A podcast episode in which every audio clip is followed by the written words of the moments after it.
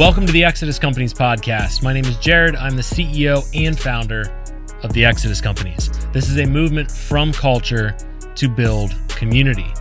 I've never been a fan of the whole New Year, New Me movement. I'm fairly certain that the reason it bothers me so much and I find it so laughable is because nobody ever does what they claim they will do. Sure, some people will find a renewed sense of purpose and drive in January of each year, but what happens by the third week of you being this new you? You slip a little and then a lot, and then you go back to the old you because you aren't really a new you. You are you, you. A new calendar year doesn't change who you are, and simply consuming the next motivational podcast will not make you into a better version of yourself. Yes, my podcast is included in that. Look, I hope that from time to time I can offer some encouragement, and maybe you even get a little bit pumped up to get after some goals after listening to our episodes. But I can't be the source of your drive, and neither can anyone else you might follow or listen to. I'm a hypocrite as well because I've fallen into the same traps. I've hit a new year, gotten a new sense of drive, claimed that I would comp- accomplish a host of different objectives, and then I slip back just like all of you. So, what is up with this new year, new me mentality? I think several things are at play here, and I do believe that inside each of us, we do desire to be better than we were in previous years, and I think that it is a good thing. I think it is natural to not be satisfied with where you are at in this moment. I believe it's healthy to desire more from your life. So, the root of this trend is actually based on some solid principles. But in application, we lack what is needed to actually witness a birth of a new you. Look around at your friends at the beginning of each year. We each inevitably have some new year, new me's in our midst. And how many of them are actually executing on their goals for the year?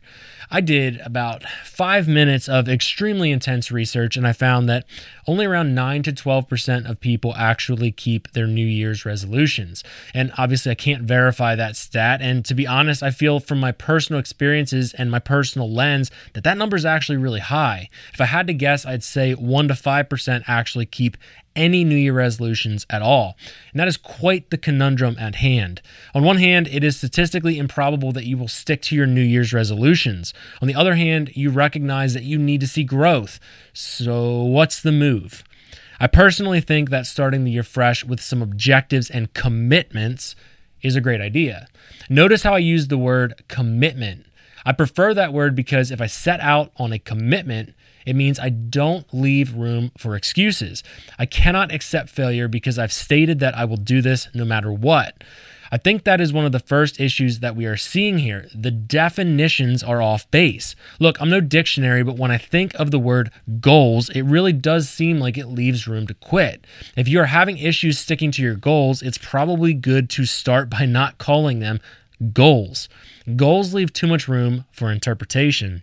Before you know it, you'll have reasons to make excuses for why you can't do something. You'll slowly chisel away, chisel away at your goal until you find it acceptable to throw in the towel. I say it because I do this too. How many excuses can we create in our minds? I'm too busy. It was an unrealistic goal anyway. I'm not cut out for that kind of commitment, and so on and so on. Culturally, we are set up for failure from the start. We exist in a culture that values immediate gratification, yet these goals are almost always and should be delayed gratification. We commit to eating healthier, and the results take more time than we wanted. We commit to being more active, yet expect immediate results. We say we want out of debt, but find that, hey, guess what? It's hard, so we quit. How ironic it is, is it that a culture so focused on the self pleasure of immediate gratification would promote this new year, new me attitude and narrative every single year? The same news channels that promoted this unhealthy lifestyle for all of us will spend the first week out of the year discussing their resolutions, yet 30 seconds later go back to programming as normal. A common theme we talk about on this podcast often is the concept that when you are dependent, you are a slave. When you are unhealthy, you are in the control of the drug companies. When you are in debt, you are a slave to your lender. When you are ethically illiterate, you are swayed by the waves of culture and its desires in the moment. When you don't have something larger worth living for, your goals are dust just waiting to be scattered by the next gentle breeze. They are meaningless because you have not rooted them in something that you have believed in all the way to the depths of your core. When I think about the things that I have personally accomplished over the last eight years, they occurred somewhat because of my insane, insanely stubborn resolve and refusal to quit, but also they've come because what I have done is rooted them in the core of my ethos. The very fabric that drives my being drives my commitments. When my commitments align with my purpose, there's power. I want to change the world. I want to be part of something much bigger than myself, and I know you do too because you listen to this podcast. This desire to change the world around me is why I created the seven F's of culture. It's faith, family, fitness, finance, fulfillment, and freedom and fruition. And I create my commitments based around these seven ingredients of culture. I want to increase my faith. I want to provide well and lead well for my family. I want to continue to live out of debt, to continue to rid my life of debt. I want to become financially powerful so the powers that be cannot hold me. I want to be fulfilled and I want to be free. I want our culture to experience fruition. And I find that when I align my commitments to these ingredients, I have a purpose behind the play. This is not simply about something that I would like to achieve. No, this is what I must achieve. I might fail, and I know that I will stumble along the way, but it will not be because I decided to quit early and take the path of least resistance. The culture we exist in takes the path of least resistance every single time. And our culture justifies this by believing that the path of least resistance is prudent and efficient. Why waste time in the unknown? It is why people will work jobs that they hate. They'll eat horrifically unhealthy foods for every single meal in their life, and they don't focus any time at all on their families. Culture tells us that our mere existence is enough and that it's okay to stop when it gets hard. We must build a community that refuses to think like this. We must build a culture and community that doesn't wait until January 1 of each year to do the things that we know that we should be doing all along.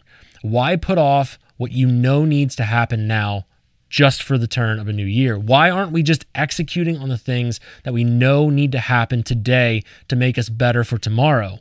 None of this is easy. And I'd argue that it's not supposed to be easy. Bettering ourselves is like chiseling and polishing a gem. It might take immense force at times, and sometimes it will take years. Sometimes it might just be a gentle polishing of the systems that we have already created. There are different seasons of refinement that we will experience in our lives. And currently, I'm in a season of intense refinement, and I recognize that I've fallen into these same traps.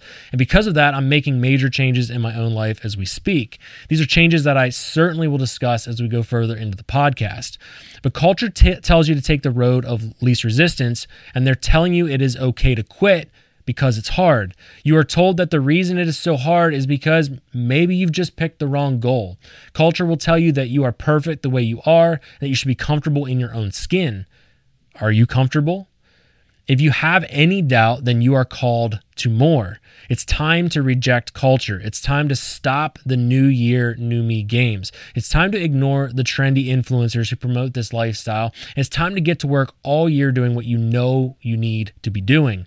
I'm committed to learning daily. I'm committed to furthering my skills as a servant leader. I'm committed to reaching thousands more people this year. And I'm committed to building a community that reaches all corners of our nation. I cannot accept culture's allowance for quitting.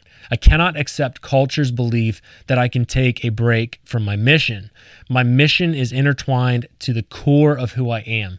That is the defining characteristics of the difference between goals and commitments. If I let my commitment slip, then a piece of who I am dies.